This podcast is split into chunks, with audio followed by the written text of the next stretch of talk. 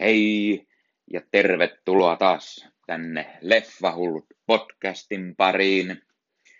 Ja tällä kertaa ajattelin ottaa aiheeksi elokuvat, joiden ensi illasta on 35 vuotta, sillä saman verran tuli itselle täyteen juuri tuossa ja mikä onkaan parempi kuin ottaa näitä elokuvia ja katsella ja hieman puhua niistä. E, eli vuosi 1985 on täynnä loistavia elokuvia. Yksi suosikeistani ja samalla sen vuoden katsotuimpia elokuvia oli Paluu tulevaisuuteen, ensimmäinen osa. Ja se onkin niitä leffoja, joita tulee katsottua varsinkin kun tulee jotain hieman pyöreämpiä vuosia itselle täyteen. Leffan katsoin viimeksi viisi vuotta sitten, eli kun tuli 30 mittariin ja tänä vuonna se, se toistuu, koska ehdottomasti yksi lempielokuvien joukossa tämä paluu tulevaisuuteen on. Sen lisäksi muun muassa Stallone teki pari elokuvaa, tuli neljättä Rokia, minkä ajattelin katsoa, kakkos Rambo myös. Todennäköisesti katsonnan kohteeksi valikoituu. Sen lisäksi ainakin Arskalta tuli Commando, joka on ehdottomasti herran parhaita leffoja. Perhana on hyvä. Sitten, sitten Suomesta tuli, tuli Uno Epsaniassa vuonna 1985. Sitä nyt en, en katso, se tuli viime kesänä nähtyä ja on se edelleen sitä hauskaa Uno toilailuja. Joten miksei sitäkin, miksei sitäkin katsoisi, tai siis miksei sitäkin voisi kehua tässä hieman. Öö, sitten tuli esimerkiksi Goonisia. Öö, en muista koskaan nähneeni Goonisia, joten se menee ehdottomasti katseluun. Spike Like Us tuli myös samana vuonna, enkä muista sitäkään, olenko nähnyt vai en, en ainakaan hetken, jos olen, että kyllä varmaan on 15 vuotta vierähtänyt hienosti.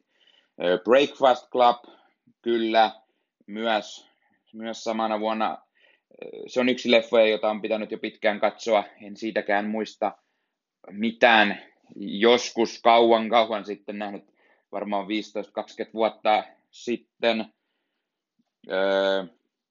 Pee-wee's Big Adventure. Uh, en muista ikinä nähneeni Pee-wee leffasarjaa tai mitään muutakaan, jossa herra seikkailee.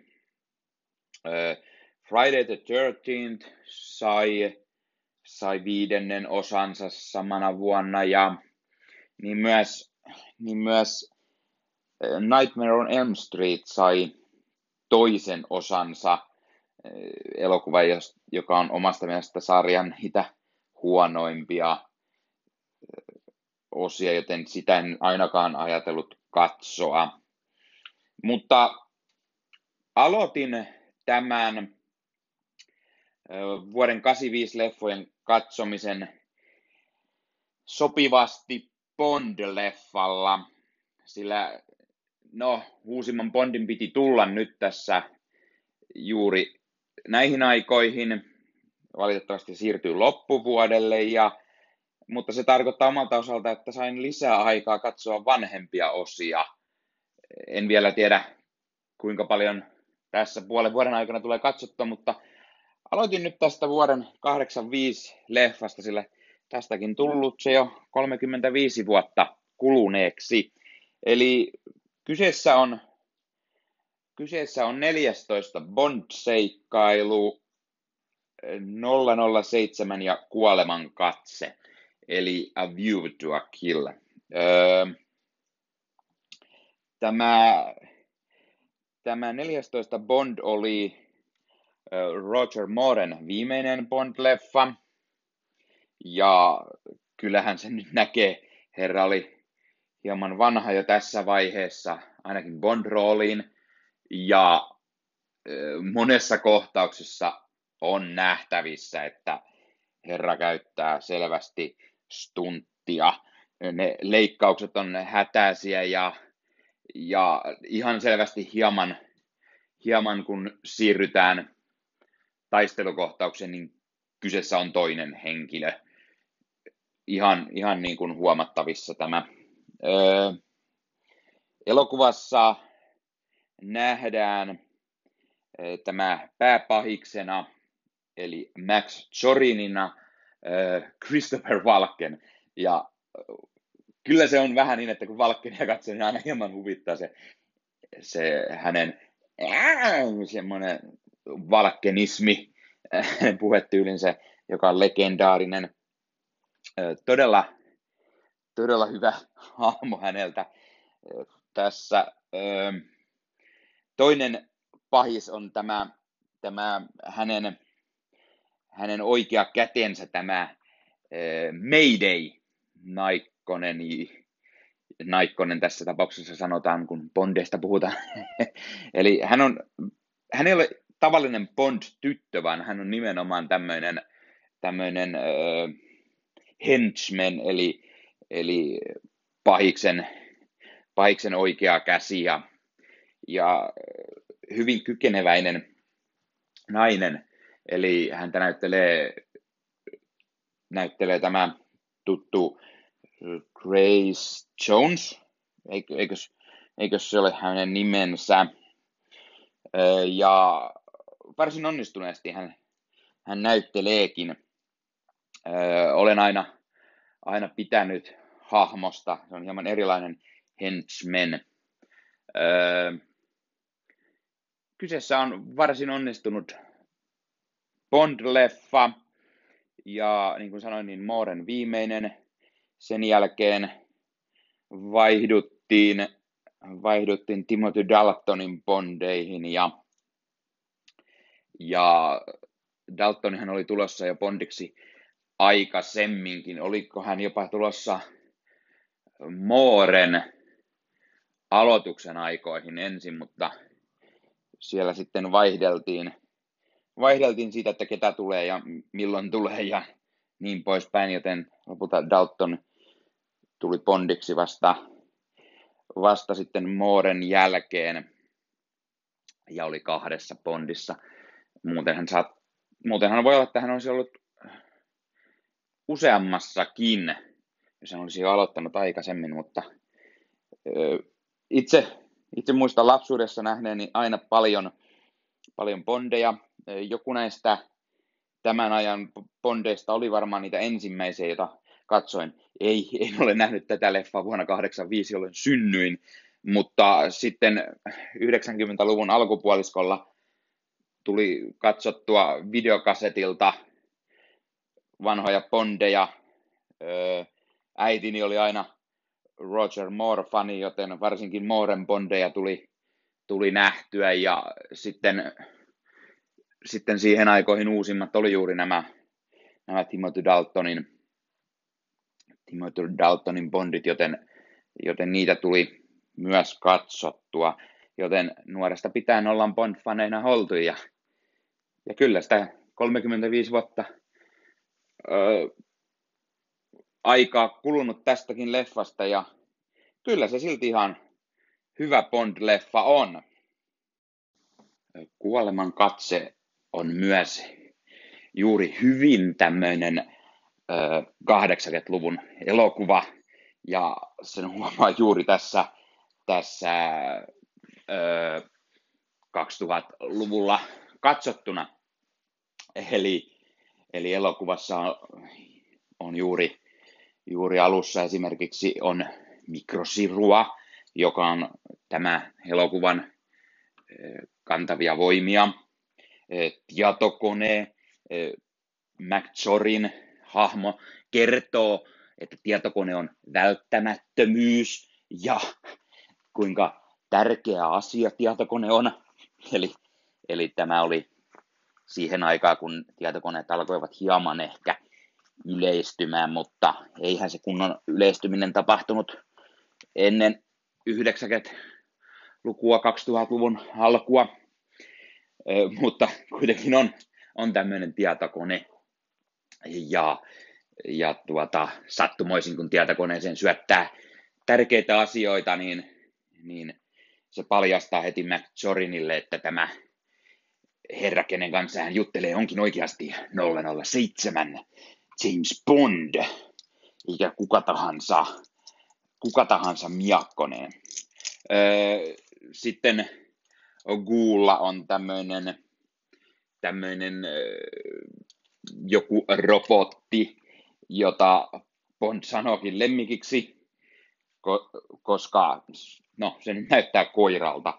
Tulee vähän mieleen tämä Doctor Who'n K9-ystävä, mutta siis tämä on tämmöinen joku seurantavakoilu laite, mitä Q ohjaa tällaisella isolla kauko-ohjaimella, vähän niin kuin kauko-ohjattava auto, niin, niin hänellä on sellainen.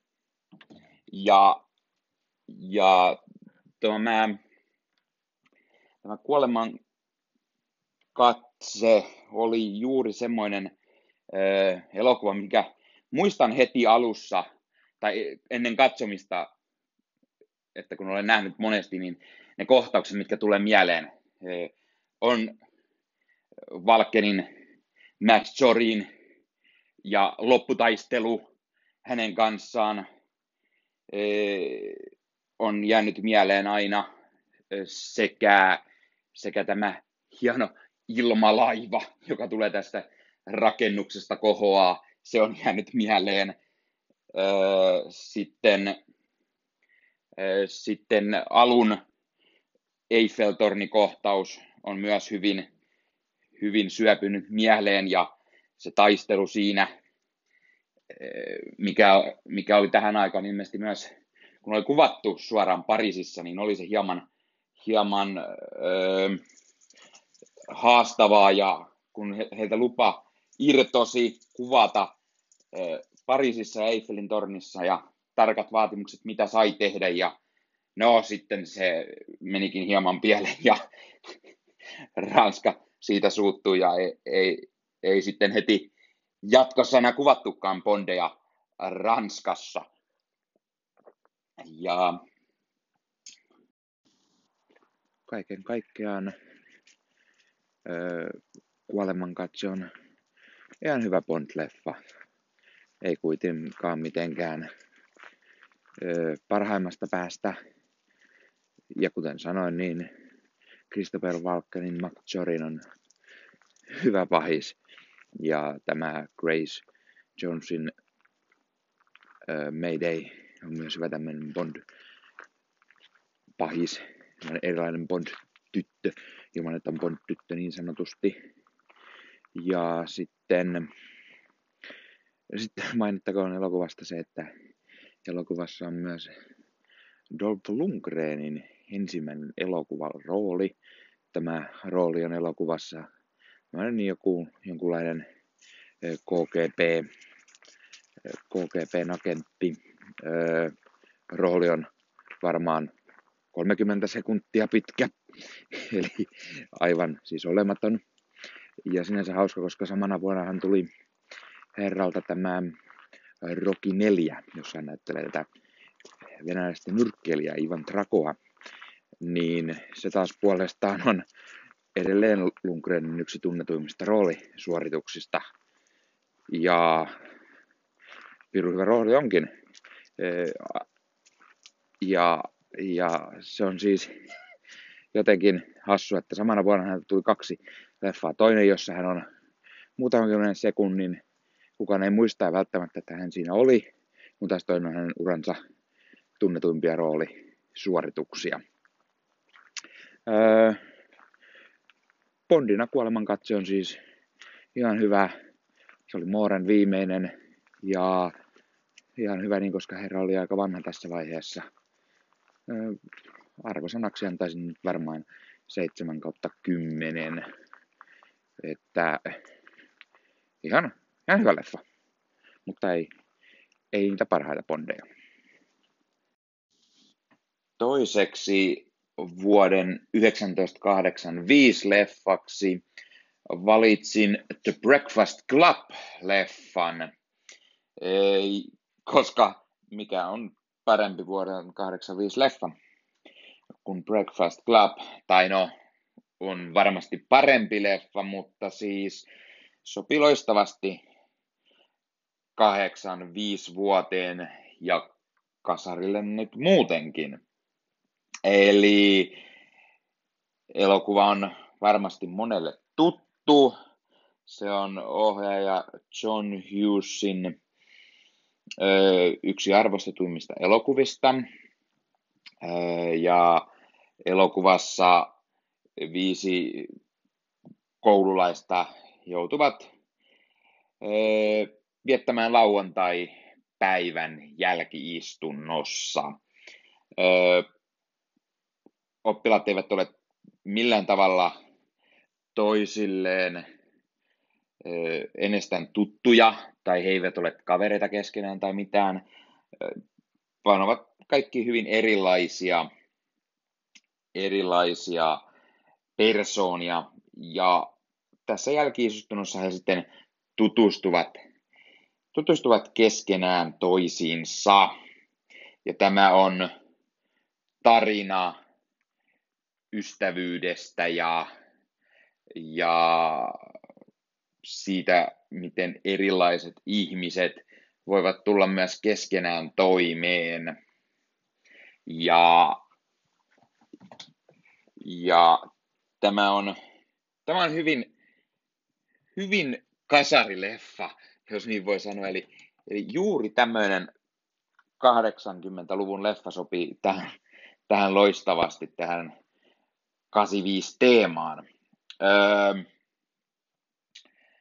öö, elokuvan pääosissa nähdään muun muassa Emilio Estevez, Molly Ringwald ja Anthony Mackie, Mackie, Anthony Michael Hall.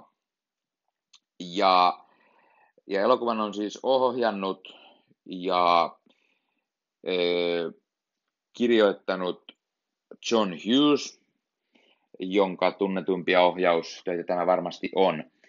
E, sen lisäksi mies on ohjannut muun muassa Uncle Puggy ja vauhdilla Chicagoon leffat. Ja, mutta hänen, hänet tunnetaan parhaiten ehkä käsikirjoituspuolelta. Hän on käsikirjoittanut lukuisia elokuvia, kuten muun muassa Yksin kotona leffat, National Lamboos Vacation, eli nämä Ringwaldin perheen lomaleffat. Hän oli käsikirjoittanut Beethovenia ja, ja, ja taisi olla jopa 101 dalmaattialaista Disneylle sekä, sekä lukuisia muita elokuvia. Breakfast Club on siis tosiaan tämmöinen tämmöinen niin kuin, teini-elokuva, kertoo koulu, koululaisista, jotka ovat high schoolissa ja tosiaan joutuvat jälkiistuntoon. Ja koska ovat ennestään toisilleen tuntemattomia, niin he oppivat sitten sen päivän aikana tutustumaan toisiinsa. Ja, ja tilanne elokuvan alussa ja lopussa on sitten täysin erilainen, koska he ovat toisiinsa tutustuneet. Ja sillä tavalla elokuvassa kerrotaan tarkemmin, millaisia nämä hahmot siis ovat. Ja he kertovat elämän arvoistaan ja mitä kaikkea heillä on tapahtunut ja miksi he ovat joutuneet jälkiistuntoon. Jokaisella on siihen oma syynsä ja tässä juuri painitaan tällaisten teini-ikäisten lasten ongelmista, olla suosittu, hyljitty, fiksu, miten he tulevat toimeen vanhempiensa kanssa ja niin poispäin, niin poispäin. Olen elokuvan nähnyt joskus aikaisemmin, mutta siitä ei nyt hirveästi ollut muistikuvia, kunnes sitten aloin sitä katsomaan ja muistan, että juu, onhan tämä nyt tullut kerran, jos toisenkin varmaan nähtyä. Viime kerrasta on kuitenkin vierähtänyt jo todella monta vuotta. Voi olla, että olin itse teini silloin, kun tämän viimeksi olen nähnyt, joten olihan se hyvä katsoa pitkästä aikaa. Öö, sanoisin, että elokuva on siis todella, todella hyvin tehty, hienosti kuvattu, tai kuvattu ja kuvattu, mutta hienosti toteutettu. Öö, tarina on ihan mielenkiintoinen ja miten nämä koululaiset tutustuvat toisiinsa ja oppivat tuntemaan toisensa ja ystävystyvät jopa näin. Ja sitten se elokuvan kysymys onkin, että jos he ystävystyvät tällaisessa suljetussa tilassa ja, ja sillä tavalla, että heistä he, he ovat erillään muista tässä niin jälkiistunnossa, niin mitä tapahtuu sen jälkeen, kun koulu jatkuu viikonlopun jälkeen? Ovatko he edelleen ystäviä vai eivät? Vai oliko se vain tämä yksi päivä, jolloin kaikki muuttuu? Elokuva on paikoitellen hauska, komediallinen ja sitten taas paikoitellen siinä on draamaa ja vetää hyvinkin vakavaksi ja, ja vähän surulliseksikin. Elokuvassa onnistuttu siis yhdistämään vähän kaiken näköisiä puolia. Silti itse ehkä sanoisin sitä enemmän draamaksi kuin komediaksi, vaikka siinä tietenkin molempia piirteitä on. Öö, mainitaan nyt erityismainintana öö, musiikit sopi todella hyvin elokuvaan. Juuri tämmöistä kasari, kasari poppia, rockia, hyvät, hyvät musiikin käytöt ja, ja tämän elokuva, jota on monesti matkittu, apinoitu, se on, se on todella legendaarinen leffa ja öö, moni tietää sen, vaikka ei olisi koskaan nähnytkään. Öö, kaverini, joka katsoo paljon elokuvia ja keräilee niitä, terkkuja hänelle, jos hän kuuntelee tätä. Öö, otin, hänelle, otin hänelle valokuvan. Otin siis kännykällä kuvan, nappasin, että katsos mitä leffaa katon ja ajattelin, että mahtaako tietää. Mahtaako tietää. Ja sieltä tuli vastaus kun bumerangina, että jaha, onko se Breakfast Club? Ja vastasin, että kyllä, oikein, oikein arvattu tai tiedetty. Ja vastaus tuli takaisin, että hyvinhän minä sen tiesin, vaikka elokuva en ikinä ole nähnytkään, joten, joten tämä on juuri niitä elokuvia, että vaikka et olisi nähnyt, todennäköisesti silti tiedät sen, koska se on sen verran legendaarinen elokuva. Öö, itse ostin tämän varmaan juuri, juuri siihen aikaan, kun tuli 30-vuotisjulkaisu, eli noin viisi vuotta sitten, koska nyt tulee siis 35 vuotta kuluneeksi leffasta. Ja, ja en ole sitä siinä välissä katsonut. Otin sen juuri pois muovesta ja olen katsomaan. Ja täytyy sanoa, pitkästä aikaa niin on Breakfast Club hyvä elokuva. Hienosti tehty ja näytelty. Jokainen vetävät roolinsa hyvin ja, ja hienosti. Jos arvosanaa pitäisi sanoa, niin hitsi vieköön. Olisiko sitten kahdeksan, kahdeksan kautta kymmenen varmaan. Se on paikoitellen hieman puuduttava ja, ja koska se niin kuin tasapainoilee komedian ja draaman välillä, se ei aina ihan täydellisesti onnistu. Moni varmaan on eri mieltä ja voi olla kiukkun, että en, en pidä tätä täydellisenä elokuvana. Jos joku pitää, niin kertokaa toki mietteitänne. Mutta suosittelen ehdottomasti katsomaan tätä legenda-elokuvaa ja, ja kyllä se jos mikä on 80-lukua. Siinä on niin hyvin teemat ja kaikki, kaikki on niin suoraan kasarilta ja miksei olisi, se on tehty silloin. Todella hyvä elokuva. Ja, ja niin kuin sanoin, niin monista matkii Stranger Things varsinkin, joka sijoittuu 80-luvulla näistä sarjoista, mitä nykyään tulee, niin se apinoi tätä monesti. Öö, Spider-Man Far From Home on, on yksi leffoista, joka t- tähän, öö, tätä ei nyt apinoi välttämättä, mukaan, mutta joka on ottanut paljon tästä vaikutteita. Tämä on juuri sellainen elokuva, että moni ottaa vaikutteita ja suosittelen siis vahvasti katsomaan. Sitten vuoden 85 leffoista seuraavaksi valikoitui katseluun tämä Spielbergin tuottama ja Richard Donnerin ohjaama Goonies, eli Arkajalat. Ja tämähän on varmasti monelle, monelle itseni ikäiselle hyvinkin tuttu leffa, sillä mikä, mikä olisi parempi vuodella 85 tämmöinen pieni toiminta, seikkailu, lapsiystävällinen leffa ja, ja varmasti monet 30-40-vuotiaat ovat tämän joskus nuorempana nähnyt. Itse kuitenkin muistelisin, etten ole ikinä nähnyt Goonisia. Nyt kun aloin leffaa katsomaan, muutama hieman tutun oloinen kohtaus, että olen hetken saanut, saattanut telkkarista nähdä tai jotain, mutta en kyllä koko, koko leffa ole koskaan katsonut. Joten, joten Goonies oli siis hyvä valinta, hyvä valinta vuoden 85 leffoiksi, jotta saan senkin vihdoin katsottua.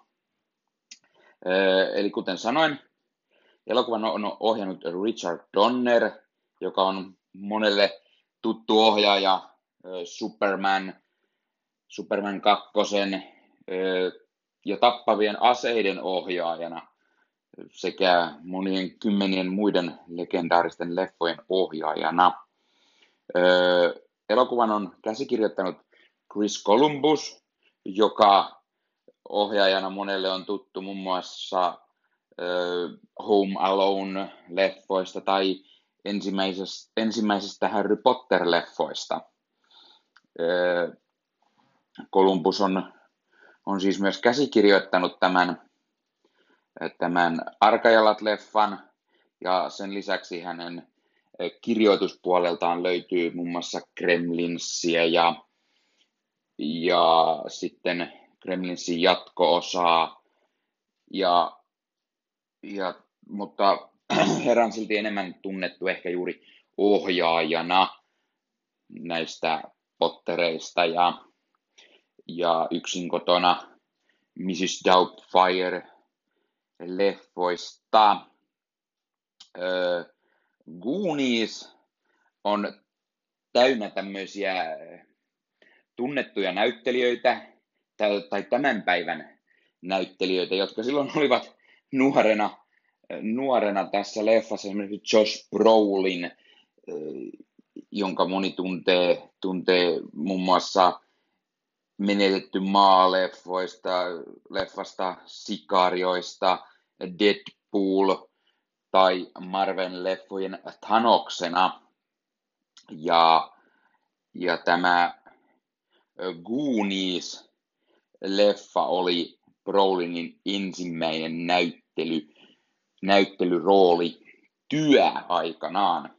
Sitten leffassa nähdään Sean Astin, joka monelle on tuttu ö, Sormusten herran Samwise Gamgina, on Cory Feldmania ja, ja muita.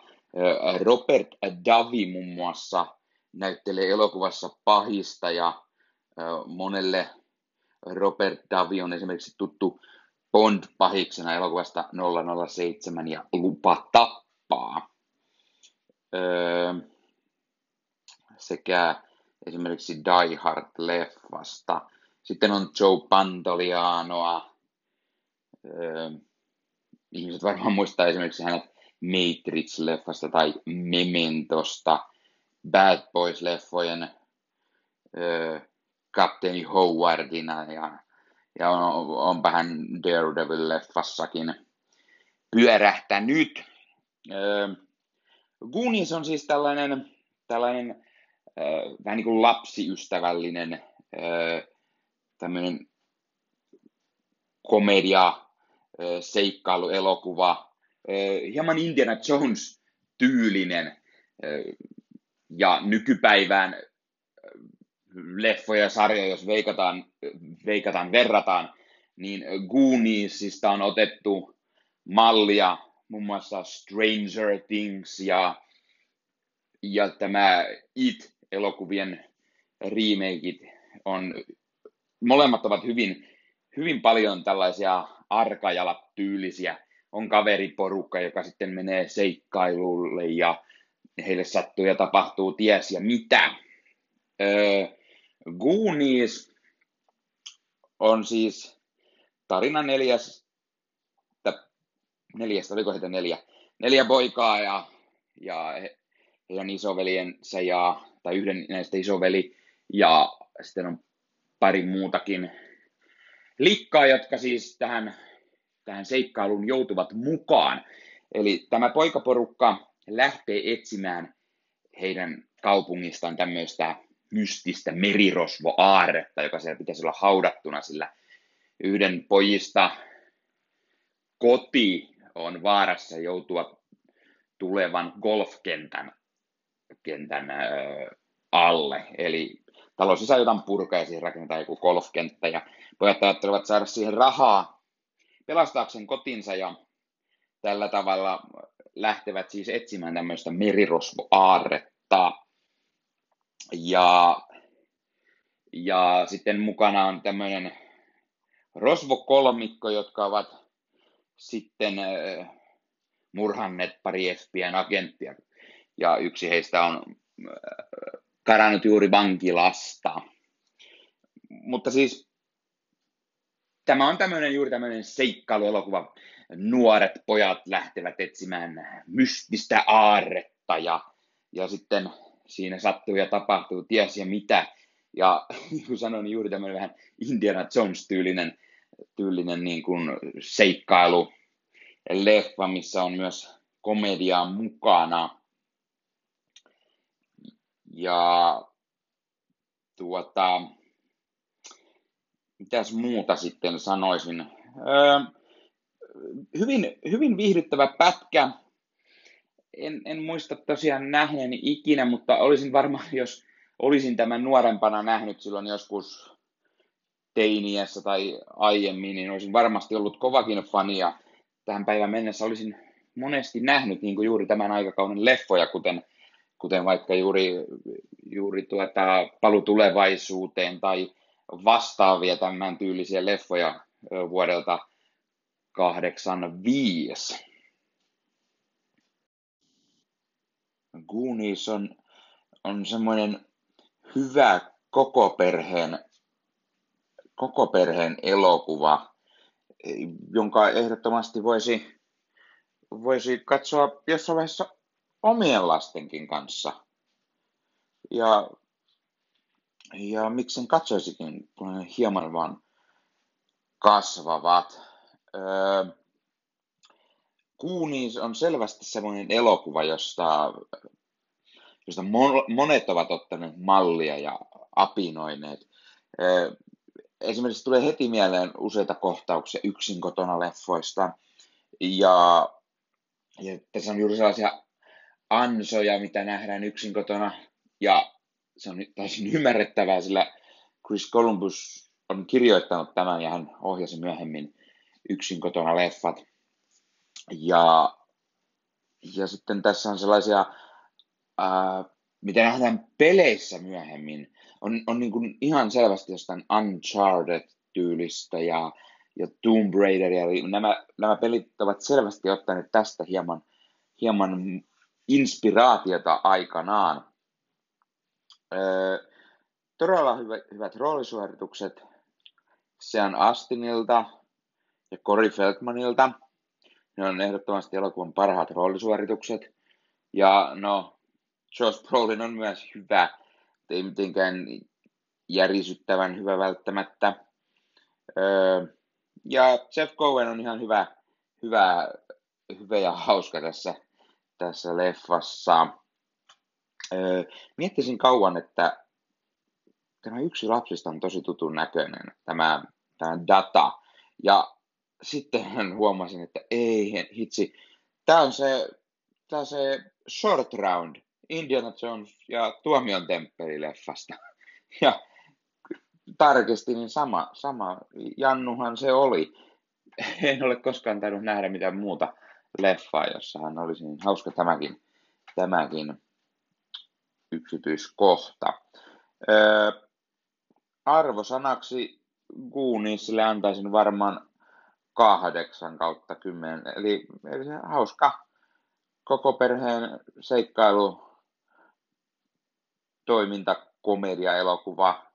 Ja, ja harmittelen vain, että miksi en ole tätä elokuvaa koskaan aiemmin nähnyt, sillä tämähän on tämmöinen klassikko ja hyvä vuoden 85 leffa.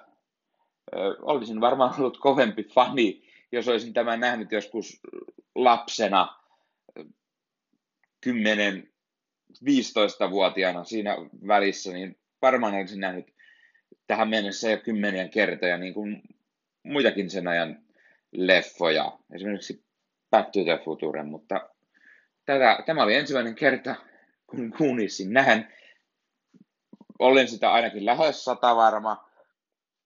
Muutama tutunolainen kohta alussa oli, mutta varmaan olen nähnyt jossain, jossain pieniä pätkiä, sen verran kuuluisa leffa kuitenkin kyseessä. Että täysin mahdollista. Sitten oli vuorossa ohjaaja Martin Scorsesen After Hours-leffa. Öö, Tämä oli yksi niistä harvoista Scorsese-leffoista, joita en ole nähnyt. Ja koska olen ollut Scorsese-fani teinistä asti, jolloin näin mafiaveljet, kasinoa, ö, kuin raivohärkää, taksikuskia ja niin poispäin, ö, niin mikä sopisikaan paremmin vuoden 1985 leffoihin kuin tämä Martin Scorsesen ohjaama After Hours, eli suomeksi illasta aamuun.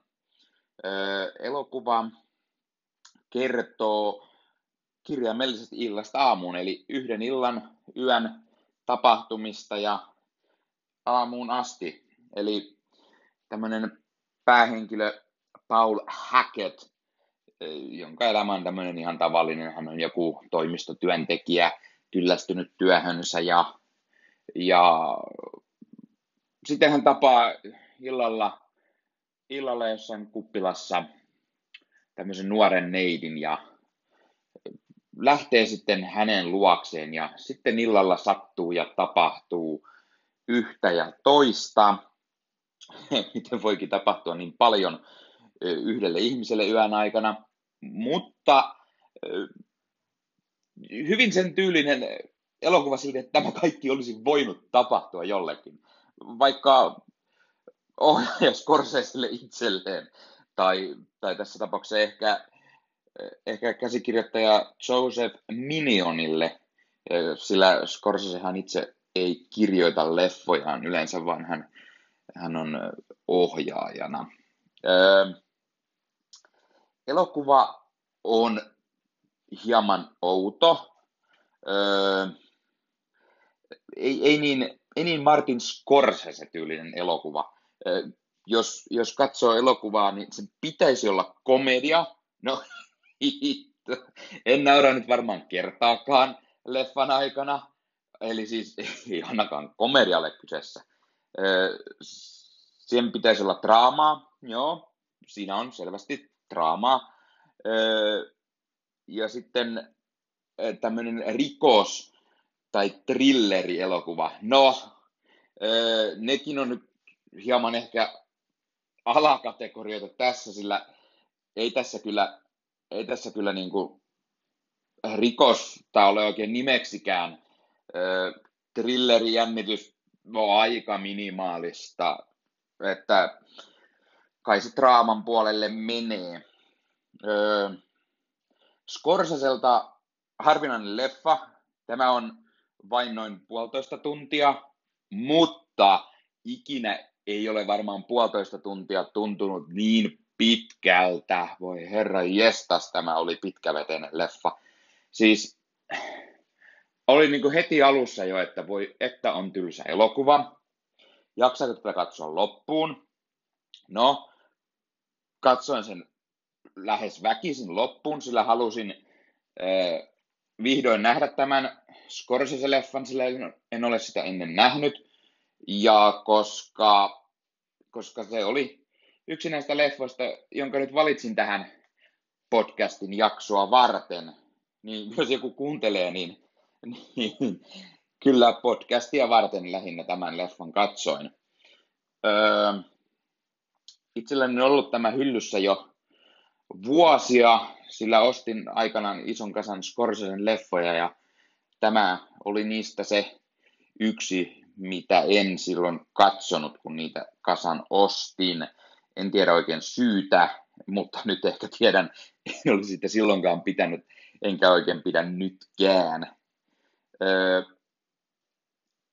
tämä, tämä on tämmöinen hieman outo tekele ehkä Scorseselta, mutta silti taas siinä on Scorsese vipoja juuri sellaisen niin kuin kertoo vähän niin kuin ihmismielestä, sitä, sitä niin kuin sekoamisesta, vaikka sitä osittain ei ole. Ja tämmöiset, tämä on hyvin, hyvin samantyylinen tämä päähahmo Paul Hackett kuin esimerkiksi voisi olla taksikuskissa tai, tai sitten tässä, öö, tässä, mikä tämä nyt on, Bringing Out the Dead kenties äh, siihen suuntaan, tai, tai äh, mitäs näitä De Niron rooje, rooleja oli, äh, Cape Fear, tämmöinen, tämmöinen, tämmöinen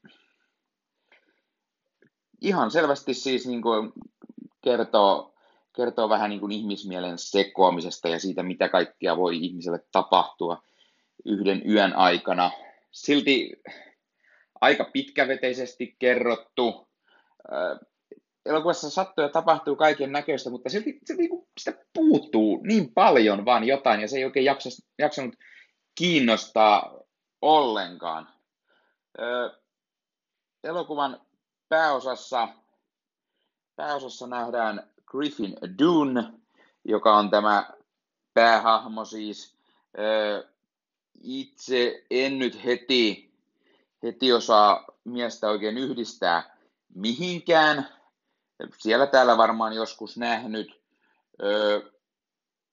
Herrasta tulee hyvin paljon mieleen elokuvassa. Hän näyttää, hän näyttää hieman kuin vuoden 85 öö, Robert De Nirolta tai hieman ehkä nuoremmalta. Tai, tai Martin Scorseselta itseltään pikkuisen. En ymmärrä, minkä takia tähän oli tämä Griffin Dune valittu, oliko se ihan tietoisesti vai, vai oliko De Nirolla silloin joku este, että hän ei tähän tullut, sillä, sillä hän olivat Scorsesen kanssa jo tässä kohtaa tehneet yhteistyötä muutaman elokuvan verran. Koska tämä tuli 85, niin olihan siinä ainakin tullut Mean Street ja taksikuskia, New York, New Yorkia, Raivohärkää, koomikkojen kuningasta, eli ainakin neljä leffaa Scorseselta ja De Nirolta, niin vai eikö tämä ollut oikein De Niro-tyylinen leffa? Mene ja tiedä. Tai en ainakaan nyt muista mitään syytä, miksi tässä näin olisi. Öö, leffassa nähdään Rosanna Arguettea ja Tommy Chongia, mutta, ja John Herdia, mutta lopulta kaikki on tällaisia hieman, hieman äh, pieni, äh, pienistä sivurooleista tunnettuja hahmoja tai näyttelijöitä, tai, tai vaikka olisivat päärooleissa, niin tässä he ei oikein, oikein pääse oikeuksinsa millään tavalla. Öö, en, en, en osaa oikein sanoa, voisiko tätä elokuvaa edes suositella kenellekään. Öö, ehdottomasti Scorsesen huonoimpia tekeleitä, ellei se huonoin. Öö, no, ei voi muuta sanoa, kun nyt se on nähty. Tuskin koskaan tulen näkemään uudestaan. Öö, arvosanaksi en uskalla antaa varmaan edes kutosta. Sen verran tylsä se oli. Varmaan viisi puola. Viisi. Öö, hitto. Sanotaan viisi kautta kymmenen, sillä sen verran tylsä, tylsä tekele kyllä kyseessä, että en oikein välittänyt juuri ollenkaan. Ja olin oikeasti tylsistynyt katsomaan tämmöinen puolentoista tunnin leffa ja kesti yli kaksi tuntia katsoa, sillä piti pausettaa useamman kerran ja yrittää katsoa, ei tästä tule mitään. Ja no, lopulta sen katsoin. Ja nyt haluankin kuulla, jos joku on tämän elokuvan nähnyt ja pitää siitä, niin kertokaa ihmeessä minulle miksi siitä piditte, mitä siinä on hyvää, onko jotain, mitä en vaan tästä näe tai saa irti. Kertokaa se vaikka Leffahullut Facebook-ryhmässä, joka on vähän niin kuin virallinen podcastin ryhmä. Sinne voi tulla kirjoittamaan vaikka tähän jakson alle kommenttia kun se sinne linkkaan, että mitä mieltä olitte After Hours-leffasta, tai, tai ihan mistä vaan muista, mitä tässä aina höpöttelen. Ja kertokaa, jos piditte elokuvasta. Itse en välittänyt siitä, ja se olikin näistä leffoista huonoin sekä myös ehkä huonoimpia leffoja, mitä olen hetkeen nähnyt. Joten ei jatkoon. Sitten oli vuoden 1985 elokuvista vuorossa jälleen yksi elokuva, mitä en, en ollut koskaan aiemmin nähnyt. Ja kyseessä on siis Lawrence Kasdanin, Kasdanin ohjaama Silverado, joka on tämmöinen lännen elokuva. Ja ensin ajattelin, että no, vuonna 85 tuskin on paljon tullut western-leffoja. Ajattelin, että buumi varmaan meni siinä 50, 60, 70-luvun jälkeen vähän ohitse, mutta yllätyksekseni huomasin, että 85 on itse asiassa tullut melkein kymmenkunta ainakin westerniä, joten tuskin se hirveästi ohi oli mennyt tähän mennessä. Öö, Eli elokuvan on ohjannut ja käsikirjoittanut Lawrence Kasdan, joka on monelle varmasti tuttu ohjaustöistään Wyatt Earpistä tai Stephen Kingin kirjan perustuvasta Dreamcatcher elokuvista, mutta ennen kaikkea Kasdan tunnetaan käsikirjoittajana ja hänen tunnetuin töitä on ö, Imperiumin vastaisku, Kadonnen aarteen metsästäjät, Jedin paluu, sitten tietenkin tämä Silverado, Kadonnen aarteen metsästäjät, ö, jos aiko niin, ö, sitten hänellä oli Bodyguard, Wyatt Earp, eli hyvin Kevin Costner painotteista myös. myös.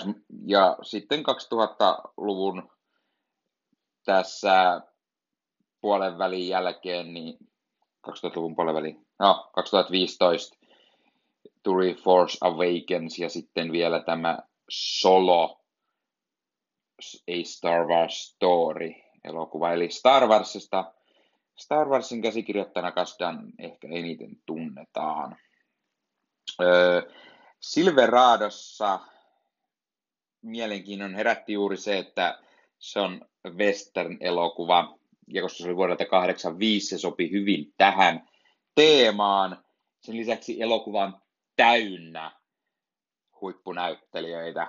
Siinä nähdään muun muassa Kevin Kleinia, Scott Glenia, Kevin Costneria, Danny Gloveria, sitten siinä oli John Cleeseä ja, ja Jeff Goldblumia ja, ja, ja Brian Denehia, Rosana Arguette, joka, joka itse asiassa oli juuri tässä After Hours-leffassa, jonka juuri katsoin, joka oli samalta vuodelta, joten hauska, että hänet nähtiin toisessakin leffassa silloin heti. Ja Brian Dennehy, joka menehtyi juuri tässä viikko sitten 81-vuotiaana, niin hän oli tässä elokuvassa tämmöinen seriffi. Ja itse asiassa juuri kuuntelin Kevin Smithin podcastia tuossa viime viikolla Fat Man Beyond, jossa puhuimme Denehistä ja hänen roolisuorituksistaan, ja Silveradokin mainittiin siinä yhtenä parhaimmista, parhaimmista roolisuorituksista. En mä silloin sanonut heti yhdistä, että se oli tullut vuonna 1985, joten sain sen tähän sopivasti katsottua. Elokuva on siis tämmöinen huippunäyttelijöitä täynnä oleva western-leffa, ja siinä on hyvin paljon tällaisia, sen lisäksi, että se on täynnä tämmöisiä western asetelmia ja tyylilleen uskollisia, niin siinä tulee hyvin paljon mieleen juuri vähän tämmöisiä, tämmöistä niin kuin Indiana Jones-tyylistä seikkailua, miksi tietenkin westerneissäkin aina sellaisia löytyy. Mieleen tulee myös juuri Kasdanin käsikirjoittamat Star Warsit. Star Warshan on hyvin western-tyylinen elokuva, joten miksi ei myös sekin. Öö, tässä on vähän vaikeaa ehkä kuvailla tätä elokuvaa. Elokuvassa on paljon niin kuin juonia. Öö, se on, siitä tulee mieleen vähän niin kuin videopeli, eli siinä on monta, monta sivutehtävää ja, ja juoni sillä tavalla vähän niin kuin laajenee kunnes sitten jälleen taas yhdistyy. Eli siinä on tuommoinen joukko eh, osaksi toisilleen tuntemattomia herroja, jotka sitten jollain tavalla alkaa lyöttäytymään yhteen. Öö, tästä tulee hyvin paljon mieleen, mieleen joku joku Magnificent Seven tai vastaava. Ainut vaan, että tässä on siis neljä näitä päätyyppejä, eli, eli Kevin Klein, Scott Glennin, Kevin Costnerin ja Danny Gloverin esittämät hahmot. Ja eh, he siis törmäävät toisinsa matkan varrella. He joutuvat aina erilleen jostain, tai niin kuin heidät heitetään pihalle yhdestä kaupungista – tietyistä syystä. Ensin, ensin oli tämä Glower, joka on siis tummaihoinen, hän ei saanut tulla kaupunkiin sillä perusteella.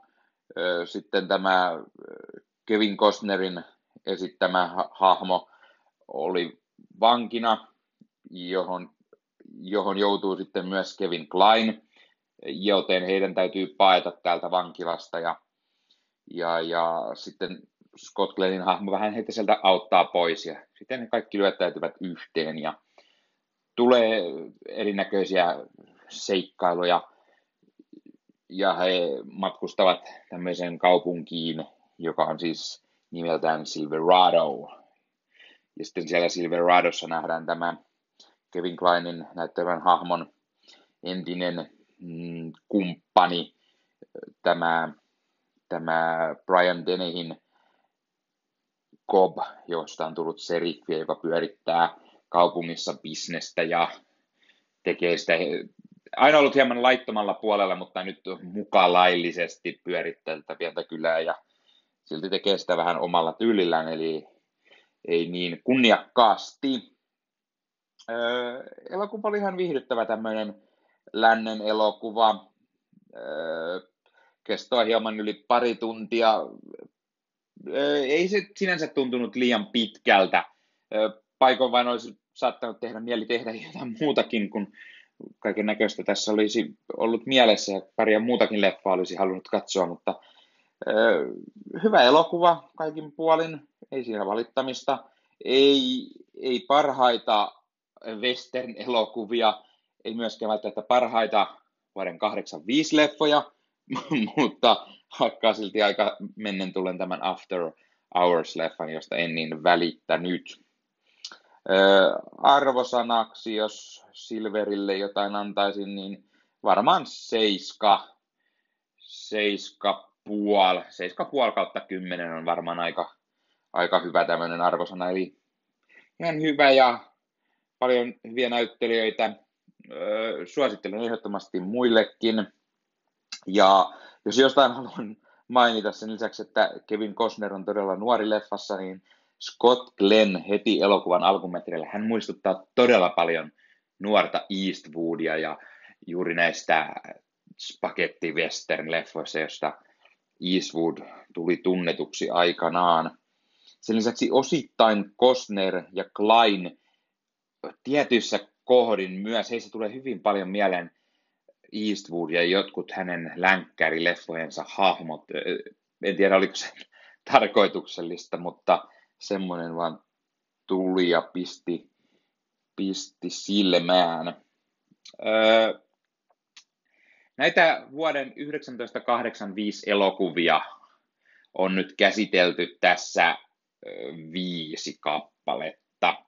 Ja alun perin meinasin sen pitää juuri tämmöisen neljän viiden, viiden leffan pituisena, ettei liikaa veny, mutta sitten tästä jäi puuttumaan ne sellaiset, mitkä olisin halunnut käydä läpi.